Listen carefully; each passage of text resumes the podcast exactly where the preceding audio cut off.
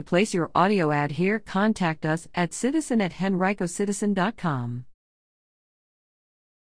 Regal Cinemas to reopen two more Henrico theaters. Regal Cinemas will reopen two more of its Henrico locations May 21st, the company announced Thursday. The Regal Virginia Center, 10091 Jeb Stuart Parkway in Glen Allen, and Regal UA West Tower, 8998 West Broad Street, locations will join four other Regal locations in the area that opened last Friday, including the Regal Short Pump and IMAX Theater in downtown Short Pump. Reopening plans include a range of health and safety measures that adhere to the Cinema Safe protocol and guidelines, according to company officials.